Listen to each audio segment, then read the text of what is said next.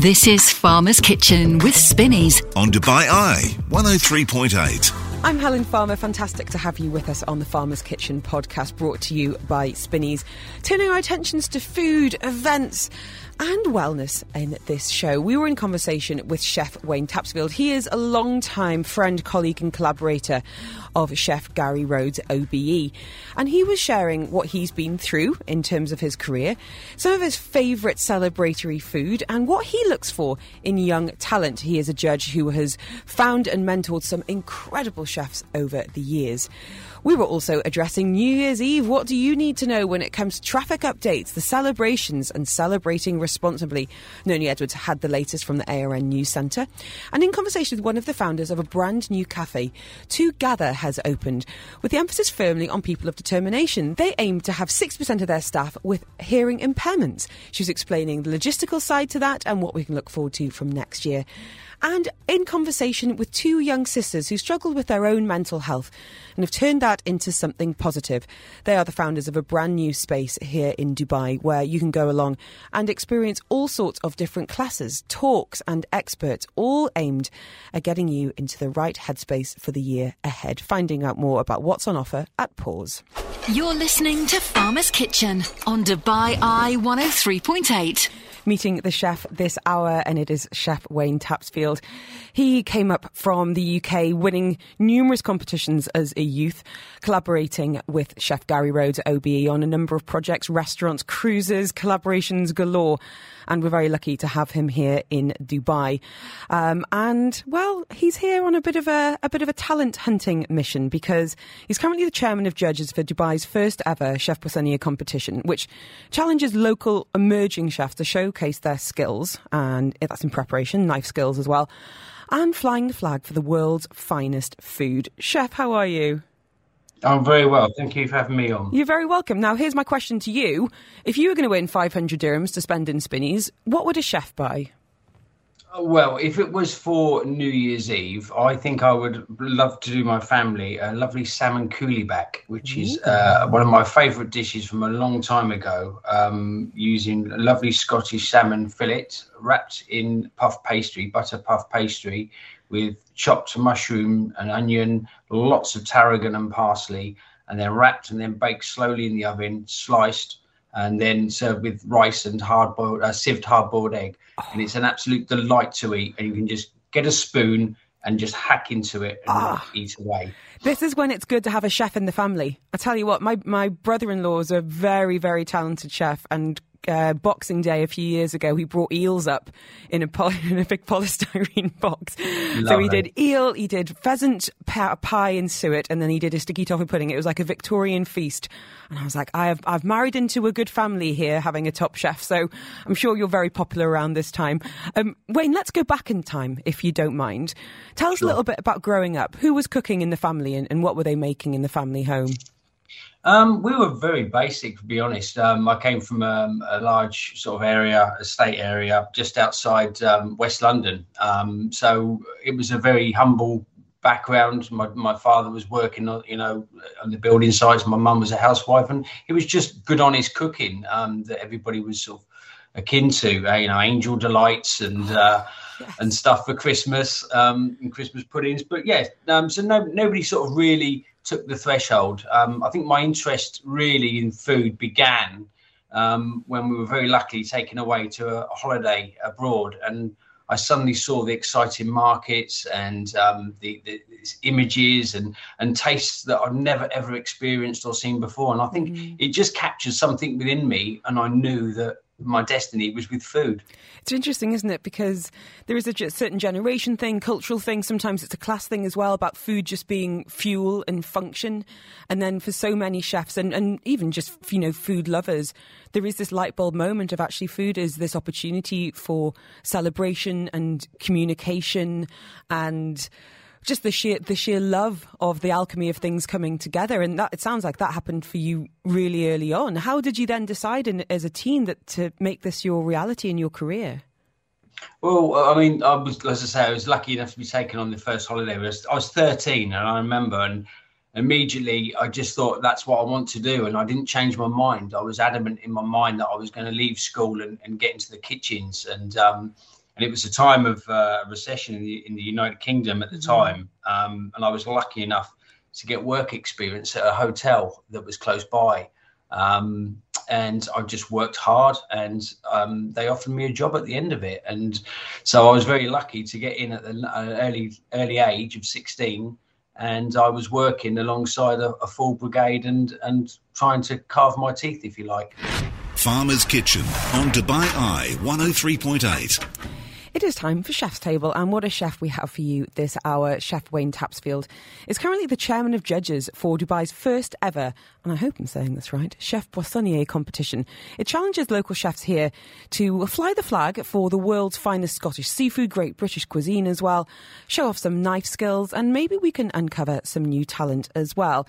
Chef, you um, took part in some competitions, and they gave your career a bit of a, a bit of a, an early start in those first few years, and you've gone on to judge across some amazing platforms. Why do you think competitions are important for developing young chef talent?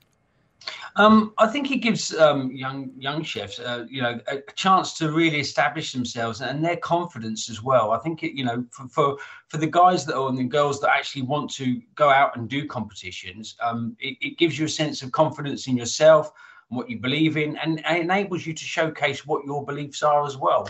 Um, you know, so from that side of things, I think it was great um, environment to do that. And not only that it gives you an, a good platform as well to meet a lot of other people within mm. the the sector. Um, i think kitchens can sometimes be too too enclosed and you're in sort of this little box. So it enables you a great opportunity to meet other people and like-minded and and again showcase your, your, ideas. See how you stack up compared to your contemporaries. It's always interesting to give you a, a kick up the backside or a bit of an ego boost, I'm sure. Um, yeah. Tell us about the Chef Poissonnier of the Year competition. It's giving you the chance to continue um, Chef Guy Rhodes' legacy. Where did the competition start, Wayne? Um, so basically, it, it's an idea that came about with, with obviously, you know, guys that are really focusing on fish, really on the, on the skill set that's that's within fish, and and the term poissonnier is an old term from Savoy days with uh, George Augustus Escoffier, um, who created the the sort of kitchen systems that we all work with today within the foundations of the industry. Um, and basically, the, the, the fish chef or the poissonnier was in charge of a big section, solely looking after every fish dish there was from the very classics to the very simple. And I think a lot of the skills have, have, have slowly been sort of either lost or dwindled down um, with, with pre-packed stuff that you can buy in or pre-filleted. So it was an idea just to really showcase those skills that, that are there and, and give the opportunities for some of the younger guys that are working on that section um, to really, like I say, showcase their skills and showcase what they can do with fish, which is such a fantastic ingredient to work with. I think for many, myself included, it's also quite an intimidating ingredient to work with. When we think about, you know, chefs with their fine tweezers in their in their white pocket, they're you know deboning and adding touches and things. Um, and I'm curious what the competition's going to involve. What format will it take, chef? Well, first of all, they've had to answer um, some some questions, uh, and then obviously put together a, a, recipe of their idea, just to give us an insight into their imagination and creativity. After that, they're going to be asked to compose um, a recipe, a starter, and a main course from different areas of the world. So we wanted to showcase different regions of the world. So whether it comes from the Middle East, from Asia, from Europe, or from the Americas, um, and they can then choose that area, and then so in other words, it gives us an understanding of, of that area and, and, and their understanding of what they mm. believe is in that area um, with the fish that's available. So yeah, as I say, it gives them a, an opportunity to really let themselves go. So, can I ask, what's the prize, and who is who is it available to uh, to enter? Well, the prize is going to be an all expenses paid trip to Scotland oh, to amazing. see um, what which we I think was very strong in my mind was um, to showcase the for from actually catching the fish to trawling the fish to taking it to the market. So seeing that whole process all the way through to finally finishing the restaurant and eating a beautiful Scottish seafood dish uh, within an environment. Now, you have mentored, trained some incredible chefs, you know, the likes of Nathan Outlaw, many that have gone on to be awarded Michelin stars. What do you look for in a young chef, or even someone who's looking to make a switch to a, a you know, a working in a kitchen later in life. Is it a particular set of skills? Is it an attitude? Is it a glint in the eye, Wayne? Um, yeah, I think it. I think it's like you say. It's it, it, there's a certain attitude. I mean, it, it, can be a very selfish industry, if I'm honest, because obviously it takes a lot of your time, mm-hmm. a lot of sacrifices. Um, but you've got to love it. You've got to love what you do and love the ingredients you work with. And I think if you show that love within your ingredients, it shows it on the plate of your finished dish. And it's respect as well. It's respect for the ingredients. It's respect for how it's got there. Um, and then that obviously showcases in the final product that you're actually producing. We're delighted to be joined this afternoon by Chef Wayne Tapsfield. He's a Preview Exec Head Chef, business partner to Gary Rhodes OBE, and been in Dubai for a number of years. You're listening to Farmer's Kitchen on Dubai Eye 103.8. Time for Chef's Table now, and delighted to be in conversation with Chef Wayne Tapsfield. He worked with Chef Gary Rhodes, OBE, um, throughout his career, from starting out and doing cruises, London concepts, coming here to Dubai, of course, Theatre by Rhodes, and their home at the Royal Méridien Dubai, and of course Grosvenor House too. He's here as a consultant, chairman of judges of the UAE's first ever Chef Poissonnier of the Year competition, and finding out a little bit more about his life in food, and uh, taking your questions too. So if you do have any queries when it comes to cooking, uh, of course, great seafood from Scotland, great British cuisine as well, this is your chance. Um, Chef, you've been a real champion of British food over the years, and I'm curious what kind of misconceptions you've heard about it uh, since starting out. Well, obviously, I think we had, uh, Britain uh, had a reputation, or English food had a reputation for being quite heavy and stodgy at some stages, and and it was true in some respects. And I think that you know, obviously, the, the first person that really made me look at British food in a different way was obviously Gary Rhodes, um, and his great touch um, and it was a lightness uh, within what we were doing and the food that he was creating really inspired me to sort of look at things in a different way. Um, because obviously most of our training was sort of French based mm-hmm. um, in that sort of age. And and sort of it was Gary really that made everybody look at British cuisine in a completely different way, um, and certainly with me. Um, and, and I think the philosophy as well was very strong with Gary, um, and it carried on with my thoughts as well. Um, is to make things simple and, and keep no more than three or four ingredients to every dish that you're creating, and allow the ingredients to speak for themselves, if you like. And and that's one of the great things that Britain, um, Great Britain provides is some of the finest ingredients that we can, mm-hmm. and obviously seafood from Scotland being one of those. It takes a real confidence to be able to do that, though, and confidence in yourself and a confidence in the ingredients um, to be able to celebrate them and, and let them sing. And whenever I've spoken to chefs in the past, a lot of them said, you know, I started out and I was throwing all the flavours at the wall and trying all, all the techniques, trying to show off. Do you feel like you've evolved then as a chef um, over that time in a similar similar fashion? Oh, absolutely. I, I, I honestly believe most chefs are guilty of it if they're honest. That that you you do get swayed with what you're doing and not what the you know ideally you're, you're cooking for the customer and that's really what the uh, you know you should be focusing on and nothing more than. Mm. and i do think that most chefs if they're honest enough will admit that they have got swayed or or cook for themselves really at other stages when they really should be focusing on what the customer wants. And and that's the one thing that i've learned over the years is that you must cook for what the customer wants at that time and and be flexible and open-minded in your approach can we talk about Chef Gary Rhodes? When did you first meet and, and how did that relationship develop over the decades, Wayne? Um, well, I was I was working in London at the time um, at the Mirabelle restaurant um, in Mayfair, and I was ready to take that next step up into a management sous chef or second chef role, um, which would have been my first role. Um, and uh, Gary heard about uh, myself and, and, called me and said that he was looking and would I consider. And I went up for a cup of coffee with him. We sat and we chatted. What was meant to be 20 minutes lasted almost two hours. Um, and then I sort of came for a day's work experience and, and fell in love with it. And and we we worked together and, and grew together. And yeah, everything evolved from that really as such. And, you know, um, every sort of time there was something I got to a stage in my career, there was something else that was happening or developing with Gary, and he was my best friend and um, he was my business partner and, and, great ally. And and I think, as I say, i have been very lucky within the industry to have found and worked with somebody that we, we enjoyed each other's company so much. Mm-hmm. You must miss him an awful lot, and I know around Dubai, his, you know, his, his influences everywhere. You know, it really is in terms of his legacy. How do you think that legacy is going to live live on in the world of food? Oh, I think Gary will always be synonymous with British food and what he's done for it, and and I think that uh, you know that people will always pay homage to it, and and and again, you know, Gary's always you know we've always encouraged young talent to come through. That's the one thing that both of us felt very strongly and passionately about was always helping other guys and, and girls to actually get on the career teach them the basics properly and then after that they they can then take that toolbox if you like and then take that to any other establishment and know that they've got the confidence to be able to perform and pull off the, the recipes that they need to. Um, so that's one good thing that I feel that we, we've encouraged to do is young people to go out and be their own people. Can I ask you, Chef, when you were starting out, what did success look like to you? When did you think you would know that you've made it, and, and how has that changed as you've as you've developed?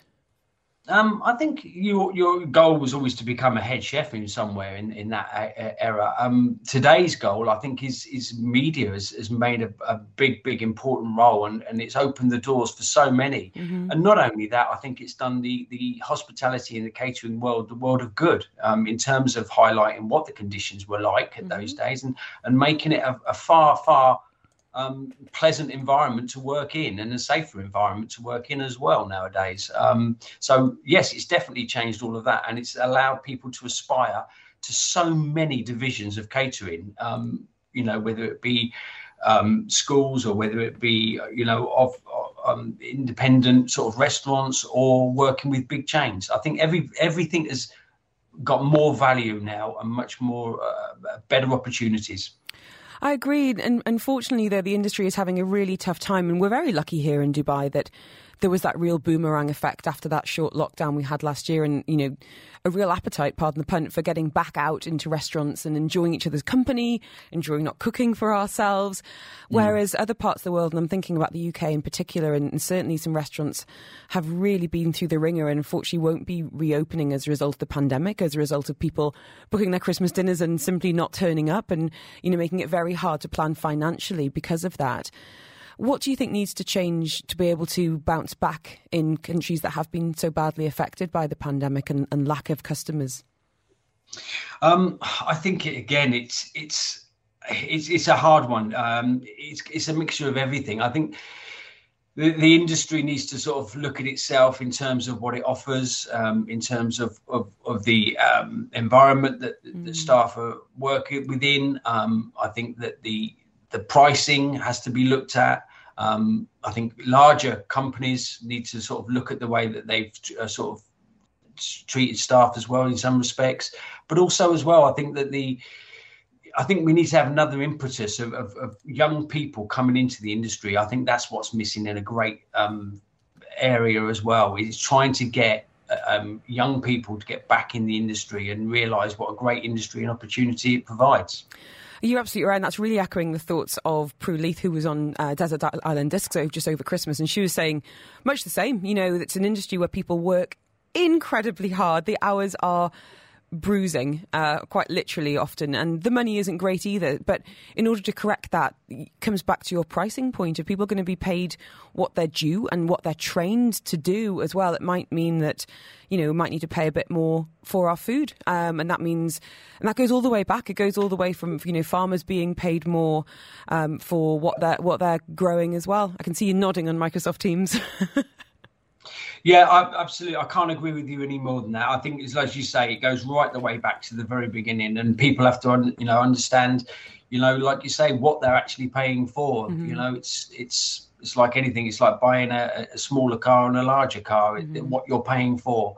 Um, but I do believe that um, that it will turn itself around, and I, but I do think that we need to highlight the rewards of the industry a lot more than just you know the hard work ethic yes it's always there but there's a lot more rewards that are out there as well That's an interesting point because we think about it from the customer, the diner's point of view. You know, we're there to have food served to us, whether that's, you say, is that is a high end restaurant, a budget restaurant. But what do you think chefs get out of it? You know, from your decades of being mentored, being a mentor, what are the big rewards for someone who is spending all that time in the kitchen? Well, as I say, it, it allows um, you you can walk you, you, know you can visit any other country in the world and be able to confidently stand on your own two feet with the with the instructions that you know. If, for instance, if you're taught to make a hollandaise sauce, you know that if you've been taught properly, that you can walk into any restaurant or any hotel in Singapore, in Japan, in America, you know, and know if somebody comes up to you as a head chef and says, "Make me hollandaise sauce," you can get there with confidence mm-hmm. and make that hollandaise sauce. Mm-hmm. And I think that's really important that you're able to take this set of tools, if you like, and go anywhere around the world. And uh, again, it offers an opportunity.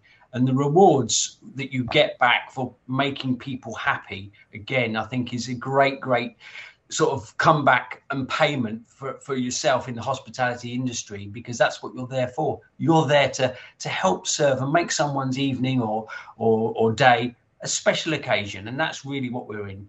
We're in the theatre business, as Gary always used to tell me. Yeah, Theatre by Rhodes. No, no, better, uh, better summary of it there. We're, d- we're delighted to be joined this afternoon by Chef Wayne Tapsfield. As I said, currently the chairman of judges for Dubai's first ever Chef Poissonnier competition. Farmer's Kitchen on Dubai Eye 103.8. We are talking food this hour with Chef Wayne Tapsfield. He has had a legendary career all over the world, really making his name when it comes to British cuisine and is here now in Dubai as the chairman of judges for Dubai's first ever Chef Poissonnier competition. Um, so, party food, Chef, first of all, are you staying in or going out tomorrow or are you working?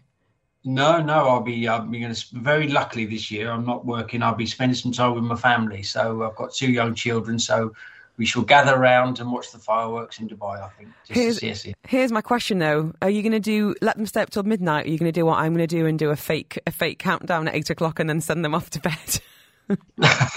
no, we used to. They're a little bit older now. We used to do that, but um, no, we'll we'll let them stay up now. They, they, know how to read the time. They're not silly. Oh, no, I'm taking advantage while I can. Um, and what about party food? Is, is anything on the menu? Anything that you you keep for special when there's a celebration?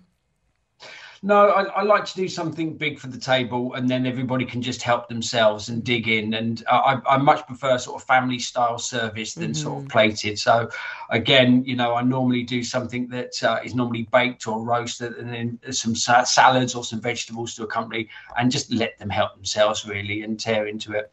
Well, we're saying on Instagram today, are you staying in or going out? You can go to our Instagram poll and have your say. But I say it's an overwhelming staying in, and I definitely am. We were thinking about going camping, but the weather's putting me off, so it's in for us. What about you? Let us know. Now, chef, I know travel's a bit tricky right now, so we're going to go to Fantasyland, and we have every chef who comes on the show given the same dilemma.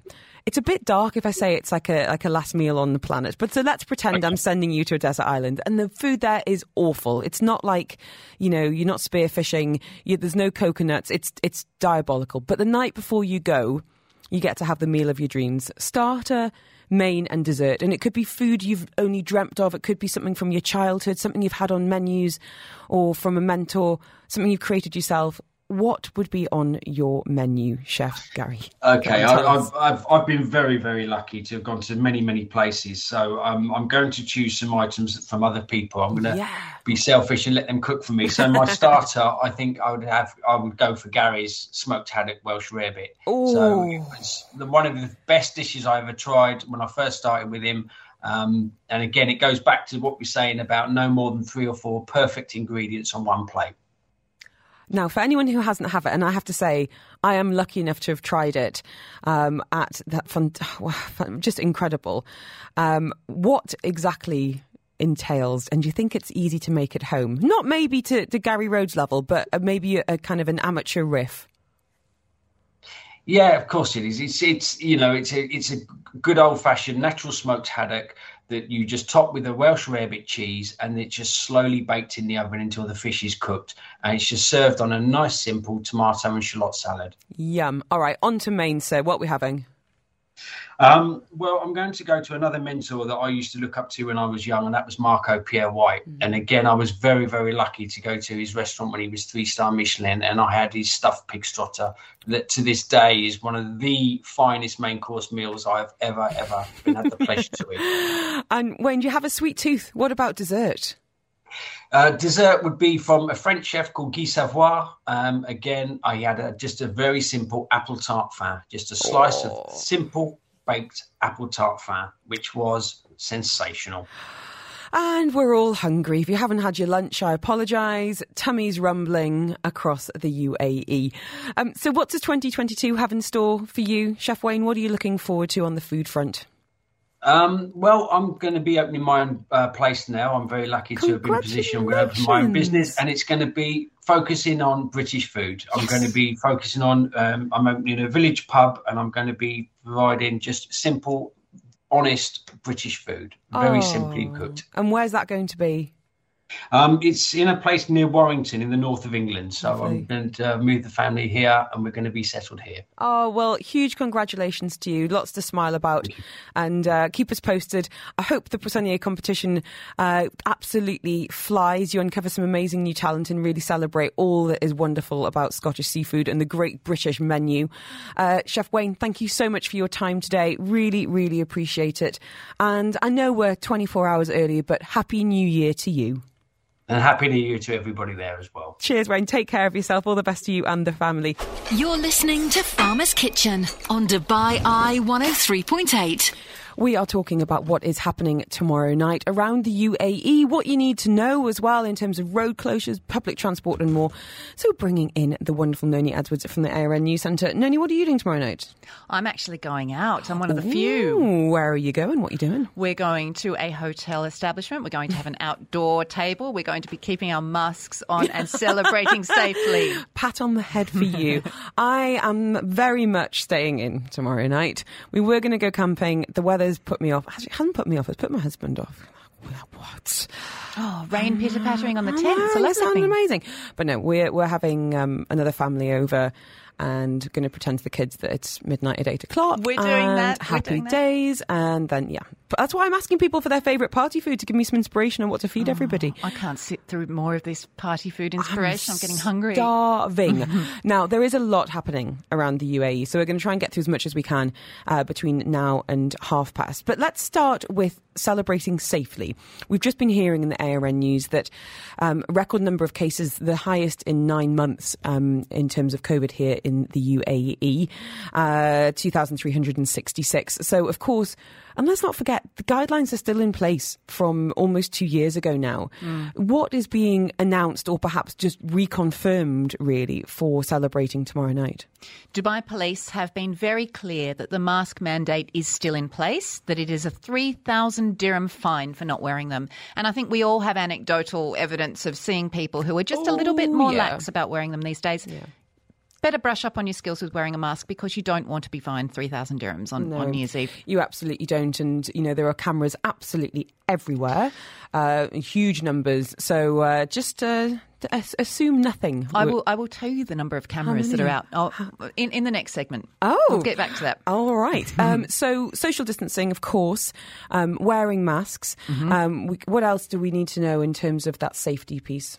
Yeah, look, they're the main ones to, to focus on wearing face masks and observing social distancing. I mean, the other ones as well, uh, washing your hands, um, you know, just avoiding contact with people, doing mm. your elbow bumps and not your not your not, not, not your midnight snogs. There you go, people. don't don't let that be the way you start 2022. Uh, so let's look at Dubai because, as ever, we're going big. 36 firework displays in 29 locations. Yeah, that's all been Whoa. set up so that we can social distance. We're not all congregated in the one area of the Burj Khalifa. Mm-hmm. Of course, that's going to be very special as well, but they're going to be everywhere. So you can stay much more local and stay in smaller, more dispersed numbers. Makes sense to me. Um, one of the reasons we moved to our house is I could realise if I crane my neck around our front gate, I can see the Burj Khalifa. I was like, well, that's New Year's sorted. See the fireworks from but the garden. your chiropractor will enjoy that too. exactly. Wait for the insurance claim to come in. Um, now, we're, of course, spending an awful lot of time at Expo 2020, and this is also going to be a real hub for celebration. What's happening at the Expo site? Well, they're not spreading out geographically, they're spreading out over time zones. They're going to be celebrating for 13 hours. Love it. Love it. How? Where? Starting at 3 p.m. on Friday tomorrow, which I suppose will be somewhere in the South Pacific. Your lot, isn't it? Yeah, Sydney, Sydney and Auckland are usually the first major capitals to celebrate. Um, and then the last celebration will be at 4 a.m. on Saturday. Who's out till four? I mean, who are you? How many coffees are you drinking to stay out till four a.m.? I'm a four minutes past twelve and off to bed girl myself.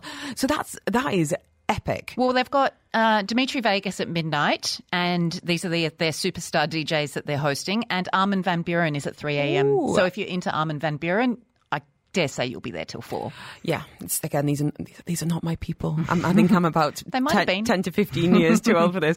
Um, and where is that going to be at Expo? Is it Wasl Dome? Uh, that's going to be in the Jubilee. Oh, uh, stage, of course. the Jubilee stage. And what we've got at Al Wasl Plaza is a ball drop at midnight. That'll be sweet, won't it? Lovely. Okay, now don't forget, we will be there, of course, uh, broadcasting all the way through until 2 a.m. Mark Lloyd's going to have a few coffees, I'm sure, tomorrow night. Keep him going and Just keep you wind him up, celebrating. he can go. there he can. um, and what about Global Village? Because they're doing fireworks all through the evening as well. So, Global Village, we've been giving away tickets this week. So, some very lucky Dubai, our listeners going along. They're doing fireworks, as, as you're saying, across different time zones as well. Australia, India, Pakistan, Philippines. Um, so, and then, of course, you know, at midnight as well. Now, Burj Khalifa, always an absolute spectacular. Any clues about what we can expect? Look, they are not giving much away. They are saying what we're expecting to hear much anticipated fireworks at the world's tallest tow- tower, an electrifying laser act synced perfectly to the choreographed water show at the Dubai Fountain. Now, I think this is all a variation of the theme that they do every year, but they do it amazingly Oh, well. it is stunning. I, um, I actually showed the kids this morning like an eight minute YouTube clip of, of last year, and it's absolutely stunning. Farmer's Kitchen on Dubai Eye 103.8. And really interesting to get a feel on what you are doing tomorrow night as well. There is a poll up on our Instagram stories 91% of you staying in, but for the 9% heading out, and that's still an awful lot of people, um, we are here to help. Noni Edwards joining us from the ARN News Centre. We were just talking earlier about some of the guidelines in place. Noni, 3,000 dirham fine, of course, still in place. And just because you don't think you're being watched doesn't necessarily mean that's the case. How many cameras are going to be uh, out and about? Well, the RTA says there will be 10,000 security cameras monitoring hotspots. Now, that's not only to catch people out for flouting their social distancing and mask guidelines, it's also to keep us safe. Of course. To make sure that traffic, foot traffic, other traffic is moving freely, uh, and just generally that uh, there's not any trouble happening. Let's talk traffic because this is always something people either stops people going out, you know, think I can't face being stuck in the car and celebrating midnight on Sheikh Zayed Road. Um, what um, are the key road closures and when are those going to be coming into effect? Well, as you can imagine, the RTA, Dubai Police, Dubai Ambulance, and Dubai Civil Defence are all very, very well organised. They're all coordinating on this. There's a huge plan in place. They've had lots of years' experience, so it's all well organised. So trust in that. They have, as well as those 10,000 security cameras they've got monitoring the place, they have dedicated walkways for people to get around to the fireworks in those uh, big central areas, Burj Khalifa and Financial Centre metro stations. So you're not going to have to dart across Sheikh Zayed Road. You know, there are, there are definite ways that you can go there. They will have 170 buses deployed to transport people around between the metro stations and parking locations once the celebrations are over. So don't think you're going to need to climb fences and things. Don't That's all organised. Please don't do that. okay. And as you say, public transport um, extra as well. All of this, of course, on the ARN News Centre app too. We've just been talking about Dubai. There's things happening happening all over the UAE. And when we were broadcasting from the Suwaidi Pearl Farm in Ras Al Khaimah, we were talking to the team there, and they told me over, you know, about almost two months ago now, going, just wait till New Year's Eve. We're going after some records here. We're going big on drones and fireworks. What what's happening in those other Emirates? this this is very uh, very techy. Okay, let me get this out for you. Russell is preparing to, to go for two world records. The first is most remote operated multi rotors slash drones launching fireworks simultaneously. I think my key, maybe that's going to be my, my plan for 2022, is to have a world record. I think the more niche you go, the higher the chances, I would imagine. Choose, choose your own world record. Exactly. The, the, the second one, the highest altitude multi-rotor slash drone firework display. I'm desperate to see this now. I think that's going to be brilliant. I'm sure it'll be televised. Uh, right. Have a look at raknye.com. Um, you on can it. get details of uh, Ras You can camp uh, on Al Marjan Island and Al Hamra Village areas from 3 p.m. today until January the 1st, Saturday. So And Head we've also got information across the board on the ARN News Centre website and on the app as well, looking at Abu Dhabi, Sharjah, and other Northern Emirates too. So the big message here, um, and as I say, this certainly comes off the back of the news from the ARN News Centre this afternoon. We have seen a nine month high in the terms of daily COVID cases and also um, more than 13,000 active cases as well. So please enjoy yourselves, but do so responsibly your masks, your social distancing, um, and let's just hope that this time next year we're not talking about this anymore. You know, ah, it's a beautiful dream. Noni, thank you so so much. Enjoy yourself, and I'll I'll see you next year, as the terrible joke always goes. Noni Edwards joining us from the ARN News Centre. You're listening to Farmer's Kitchen on Dubai Eye 103.8. We are getting you in the mood for the weekend, talking food and some exciting new openings happening in Dubai. And delighted to be speaking now to Mariam Mohammed Al Sabri. She is behind a brand new cafe. It's no ordinary cafe. It's called Together, and it claims to be the first cafe for deaf people in Dubai. Mariam joining us on the line now. Mariam, how are you? Good. How are you? I'm really interested to find out more about your concept, to be honest. Um, thank, Oh, thank you for being with us. Um, tell us about your, your history. Um, the, how did this idea come about? Yes. Uh, back in 2020, like the late of 2020, we were doing a very quick scanning by the end of COVID-19, the first year, the first year of COVID-19, and we found that there is uh, no mall in Dubai, either it is a local mall or big mall or international mall that has hired uh, people from uh, the det- determination people at the operational line. We either see them at the back uh, or basically in the back office. So um, here we sat together and uh, we, we heard about Sheikh Mohammed bin Rashid's statement when he said that my advice for investors, new entrepreneurs, and youth who wish to have an experience in the market is when you come up with your business, just have a social responsibility in order to succeed and have this sustainable successing uh, in your business.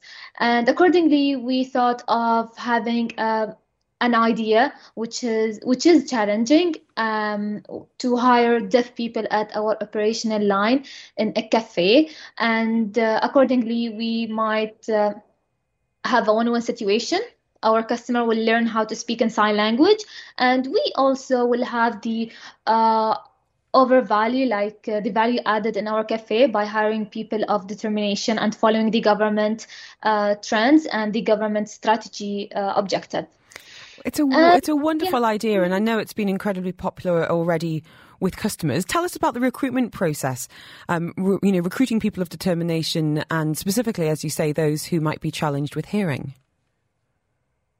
Uh, basically, uh, according to this, we aligned with some government entities because they might help us in uh, hiring such people. For example, we have some sub collaboration with the Ministry of Community Development and the Dubai Community Development Authority. So they provide us with translators and the list of people who are determined with deaf, um, basically disability. And actually, uh, the translator was translating the things from signs to normal uh, language, from normal language to signs, in order like to find the the employee that fit our criteria as a cafe. Yeah, they were very supportive uh, entities and uh, providing us with uh, such deaf people. Can you tell us a little bit then about how it's worked in other countries? This is the first of its kind in the UAE, but there has been precedent for a similar concept elsewhere in the world. What's it been like to, to see that elsewhere?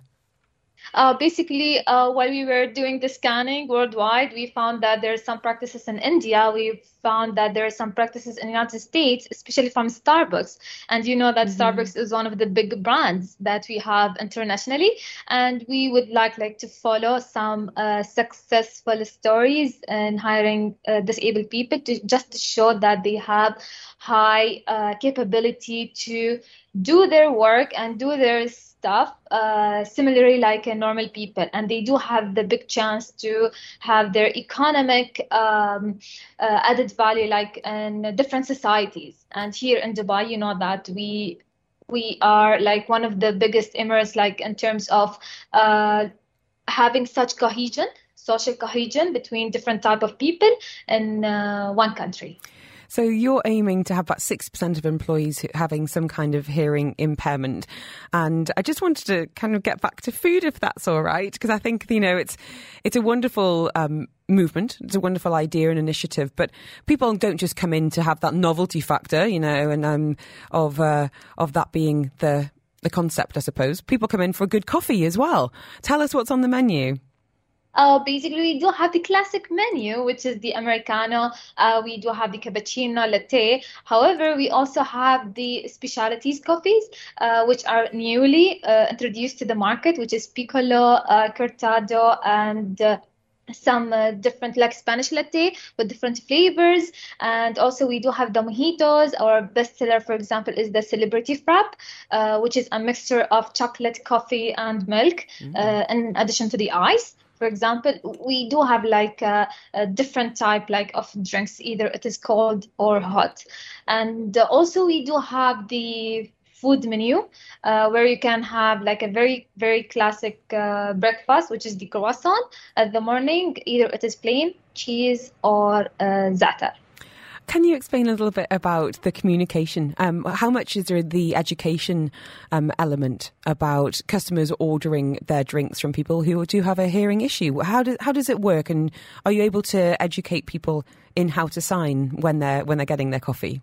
Yes, sure, because we do have our menu. It's digitalized in uh, iPads. So whoever like will visit the cafe, uh, we will give him an iPad. This iPad will include the word typing, uh, for example, the Americanos, the, the normal list, the menu, and at the side he will see the menu and the code, like how to start ordering using the sign either like he can try by himself like to use the sign and order by doing the sign language or by just um, pointing on the product that he want to choose or order from our menu.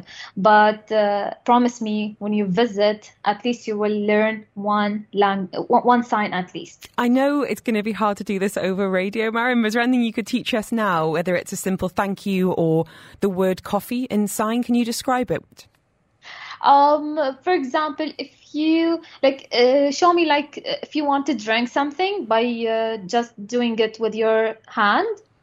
Uh, if you just move it like uh, a coffee, uh, it will be something like this. Uh, and hello, like when you say hello for anyone from like far away, it's the same sign language we are using for hello here.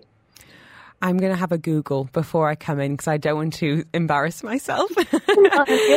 um, and, and, and, lastly, what, what are the plans for the future? What are you hoping to do with Together um, come 2022? Uh, okay, so basically, uh, our plan is to have our bakery that is led by deaf people. This is first goal. The second goal is to spread out through the GCC country and Europe. Well, huge congratulations on the launch of Together. I love the concept. I love the idea of, and even the, the idea behind the name as well. It's in Maya Mall. Um, thank you so much for your time. I really, really appreciate it and looking forward to, as you say, taking over the world come 2022. Happy New Year to you and yours, everyone, the team there. You're listening to Farmer's Kitchen on Dubai Eye 103.8. And getting you in the mood for the weekend, but also getting you in the right headspace for the year ahead. Speaking now to two young sisters who've struggled with mental health in their time and have now come together to open up a very special place here in Dubai to help those are struggling too. We've got Safia and Sarah Faisal joining us on the show. Um, thank you so much for being with us this afternoon. I'd love to kind of take it back a little bit. You've opened up Pause in Wasl Road and it looks like the most gorgeous space, but there's a real meaning behind the opening of it as well. Um, Safia, can you tell me a little bit about yourselves? Both of you did struggle with some mental health issues growing up. Can you tell us more? Sure. Hi, Helen. Hi. Uh, we're so happy to be here. um, so for us, we're based. We're two sisters. We're Indian. We grew up here. Um, being healthy for us initially meant being just physically fit. Um, so we grew up playing tennis, being really active, and both of us, in the last few years, went through our own mental health issues, so depression, anxiety, and we realized that health is so much more, right? It's not just physical, it's mental, it's food, it's sleep.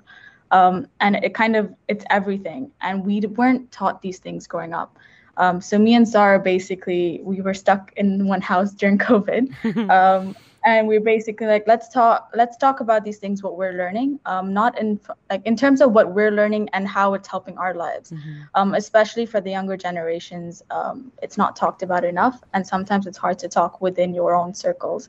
Um, so that's why we started our Instagram page and then decided to start a business, which was Pause, um, which is a space to come and explore all aspects of well-being. So food, a movement studio, meditation room, a treatment room, um, and a lounge where we want to have a lot of talks and workshops just to learn about what it is to find your balance because everyone has their own individual balance. I think the timing of this is is so key, to be honest, because the last two years have been incredibly challenging. And even if you, you know you've been let off the hook a little bit in terms of health or, or mental health or finances, to be living in a pandemic you know, there's always going to be this low level thrum of stress that we're all experiencing, whether we're aware of it or not. There is that sense of uncertainty, of imbalance, you know, perhaps working harder than you've ever worked before and not being able to let off the steam. And when, when we've spoken to psychologists in the past, certainly over the last couple of weeks, and I've said, Are you busy? They're like, we have never been so busy. We've got people in mental health crisis themselves, we've got marriages in crisis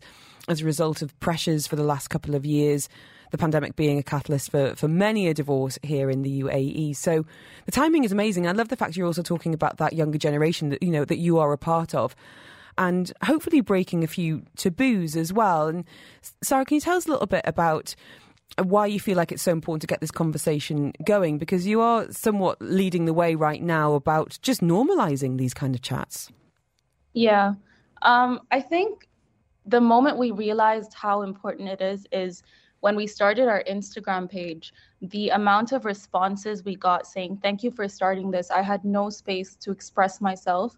And the amount of people that have felt better just by voicing what mm-hmm. they're feeling made us realize that not a sometimes people don't need therapy, but it's just a place to be heard mm-hmm. and to talk about what they're going through. So that's why for us, it's so important to build that community where people can express what they're going through and at the same time learn um, how to take care of themselves without necessarily having to go to therapy or a doctor because a lot of the times the younger people feel intimidated to go to of these course. places and for us it's about creating that safe space and also a bit of prevention as well you know we don't want people to be um, you know getting to you know a really bad place before they reach out for help. Sometimes it's a case of, as you talk, you know, talking about there, making adjustments in diet, having better sleep hygiene, and we use this self care word all the time and probably too much. But for some people, self care is a pedicure. For some people, it's going to bed at eight o'clock. And for some, yeah. it's, it's, a case of eating some healthy foods and, and really kind of valuing your health and, and making it a priority. Um, tell us about finding the space. I mean, because it sounds like you had such a, a wonderful kind of alchemy of, of ideas and concepts and, and learnings that you wanted to put in one place. But surely, I'm guessing, Sophia, trying to find the right location and environment and light and vibe must have been a bit of a challenge. What was that process like? Yeah, I have to say it took us about five, six months to Oh, find the right the right vibe that we wanted.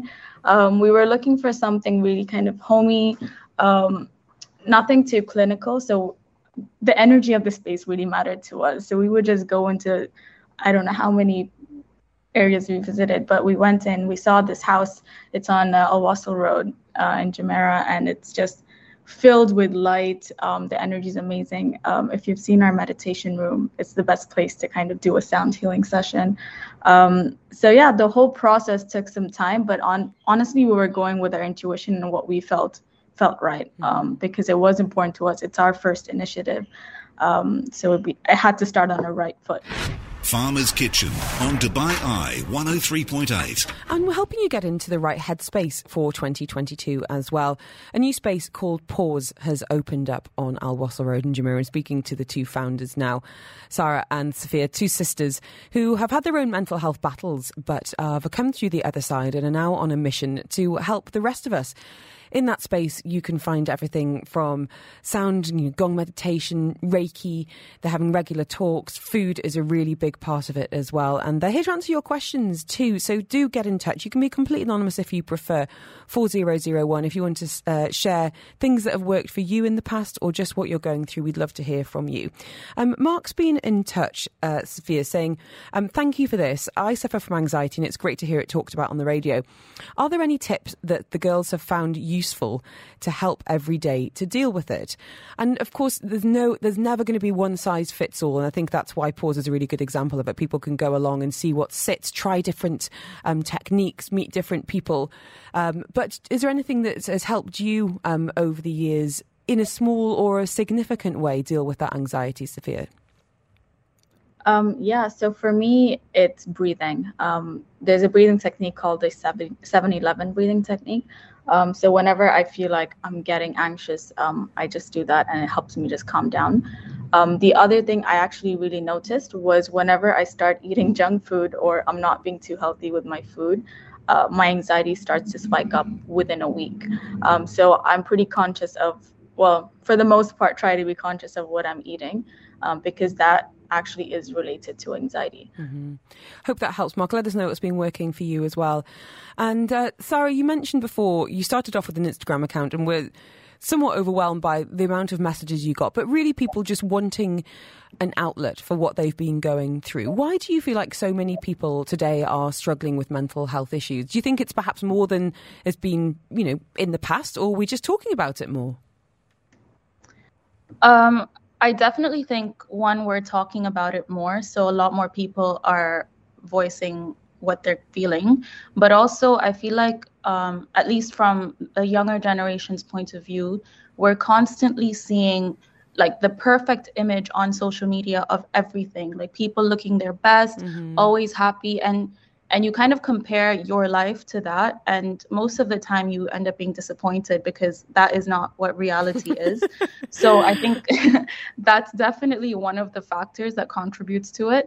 But also our image of health and wellness is so distorted right? Because we're always hearing of the newest diet and you should be doing this and that but how do you know what actually works for you and when are you going to find something that does? I think that's when you turn to you know looking inwards and seeing what what does work for me and how do i um, keep that for a while? You know it's it's not about like changing constantly. It's about what works for me and how do i improve within that. Mm-hmm. And how do you incorporate it so it's actually sustainable? Because sometimes it can feel like just another thing for the to do list. Like, I haven't meditated today. I'm a terrible exactly. person. Um, and we're going to talk next about some changes you can make for 2022 to go in with a fresh perspective. Um, we're going to find out what the sisters recommend, everything from affirmations to trying new things and exactly what is on offer at Pause. You're listening to Farmer's Kitchen on Dubai Eye 103.8. We are helping you get into the right mindset for 2022, perhaps with a bit of a fresh perspective. And in conversation now with two sisters, Sophia and Sarah Faisal, who have recently opened up Pause. It's a very special place on Al Wasl Road in Jumeirah, where they are really bringing together some experts, some different experiences, some classes to help you find you. Um, can you explain a little bit, Sarah, about some of the uh, the courses that are on offer, the events, the workshops, the classes? What can people expect when they walk through the door at Pause? So, um, as we said, for us, our community and giving people the chance to learn what works for themselves is really important. Um, so, we talk about a lot of things like body image, how to deal with anxiety, but also things like heartbreak, which not many people have a space to go to and talk to mm-hmm. about.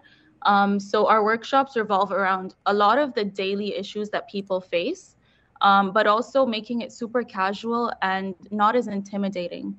Um, so yeah, Sophia, do you have anything to add to that? Yeah. So apart from the community, we have treatments, um, lymphatic drainage, um, Reiki, and a lot of movement classes. So basically, everything that will help you kind of find your balance and well-being. Um, that's what we offer.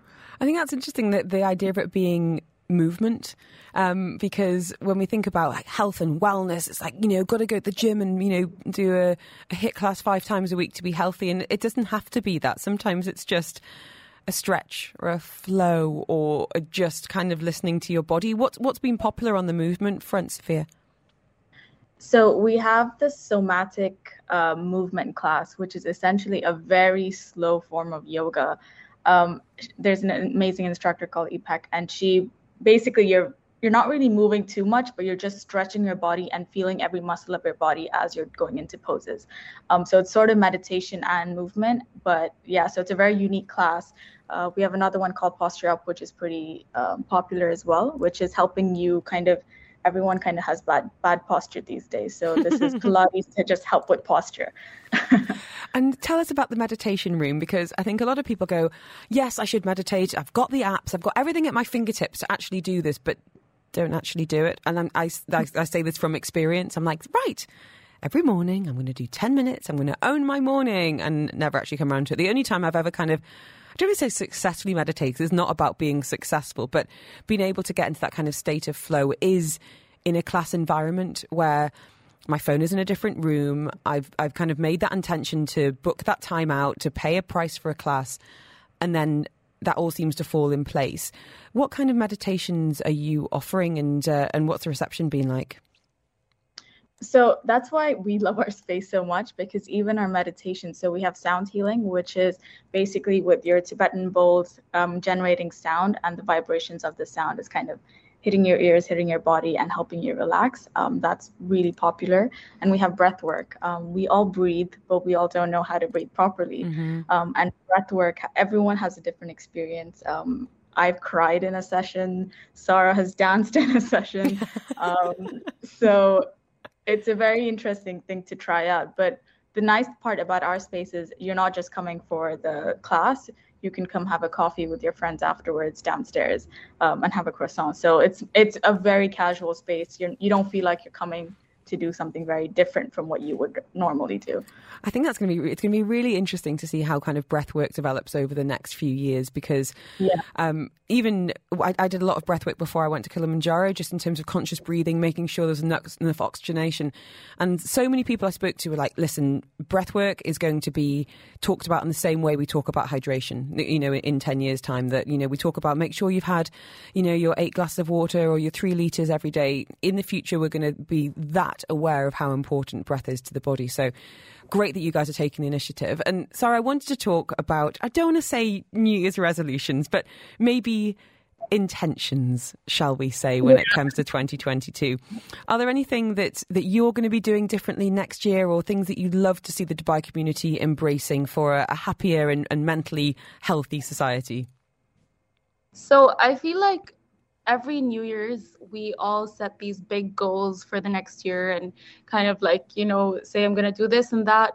But sometimes it's better to focus on small goals and accomplishing those mm-hmm. rather than like setting unrealistic goals. So I feel like for me, at least, I am focusing on achieving those small goals. Um, but also doing it out of a place of gratitude and kind of knowing my purpose. Um, so yeah, that's for me, Sophia. Yeah, I, I kind of did the opposite, uh, which is the beauty of it. Um, but I basically imagined what I would be, how I would be like a year from now, and we tried to feel it and visualize it. And I prioritized what I want to work on based on that. Um, but again, with the intention of knowing why I'm doing it, mm-hmm. um, and yeah, taking it slow. Honestly, do it at your own pace. So yeah, I want to go to the text line now four zero zero one. Um, Gemma saying um, these girls sound amazing. Um, totally agree. Feel social media has played a big part in not feeling enough or not perfect. Would they recommend a phone detox? Dum dum dum. This is my nightmare. uh, have either of you tried this? Yeah, I I do a social media detox every now and then, and I find that it works so well for me. Um, so I basically deactivate my account for around a week, and then I go back. But I just having that break allows me to refresh and feel so much better. So yeah, definitely. I think initially I'd, I'd have and I know how this sounds. I'm, I'm fully uh, self-aware enough that I'd have this mega anxiety and FOMO probably for the first 24 hours, and then come back a week later and realise that I'd missed absolutely nothing. really, it's like yeah, so cool. a lot less going on. And Mara saying, I grew up in a time where there was no social media. I don't remember anyone having depression or mental issues.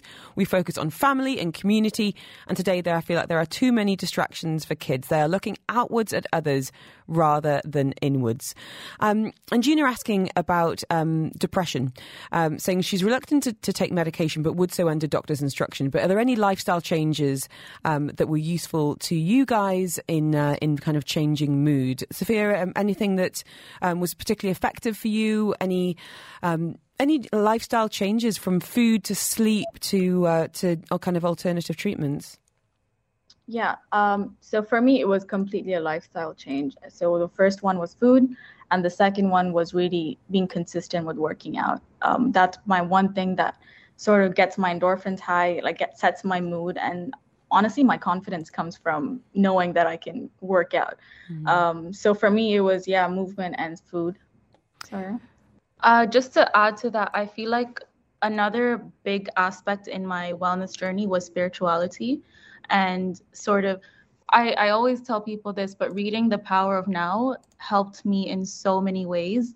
And that just allowed me to connect with myself and my surroundings. Because a lot of the times when you're going through depression or something um, with your mental health, you feel very disconnected. Mm-hmm. And I feel like getting in touch with that and knowing that we're all one at the end of the day, it makes a massive difference. A great question that I'd like to end on. This is from Zadan saying, Love the sound of this, but don't know where to start, wouldn't know what to book. And I think that's actually really key. That unless you choose to research a lot of things, listen to certain podcasts, read books, as you're saying there, Sarah, um, even the kind of the world of alternative treatments, which is a very welcoming space, is a bit of an unknown. Is do you think there could be a role for like a I don't want to say how to say it, like a holistic concierge, someone you could speak to and say, why don't you try this? Or um, does that make sense? There, are you guys able to yeah. offer guidance on that front? It's funny you say that because we do have that at Pause. Oh. Um, so we have a holistic uh, nutritionist, um, but also a guide to help look at you holistically and kind of recommend what you should do or what changes you should try first. Because, yeah, it is a lot. Uh, it can be overwhelming. Mm-hmm. Thank you so, so much for your time this afternoon. And we've had another message going um, where to find you. And I, have been saying pause all the way through, but I haven't told you how to spell it. Um, it's P A U S and it's uh, pause DXB on Instagram. Is that the best place to go, do you think, for, the, for up to date information? Yeah, all of our information is on Instagram and our website for bookings. I love it in the bio. It says, just a nice place. And I think that's all we can hope for, especially in these crazy, crazy times. Huge congratulations to you both for really overcoming um, your own struggles, turning into something positive and, and reaching out to the community to offer something really special indeed. Wishing you a wonderful 2022. Space sounds amazing and much needed for the community and the city as well. Sophia, Sarah, Faisal, thank you so much for being with us this afternoon. Farmer's Kitchen on Dubai Eye 103.8. And don't forget, you can hear us live on Dubai Eye 103.8 weekdays between 2 and 5.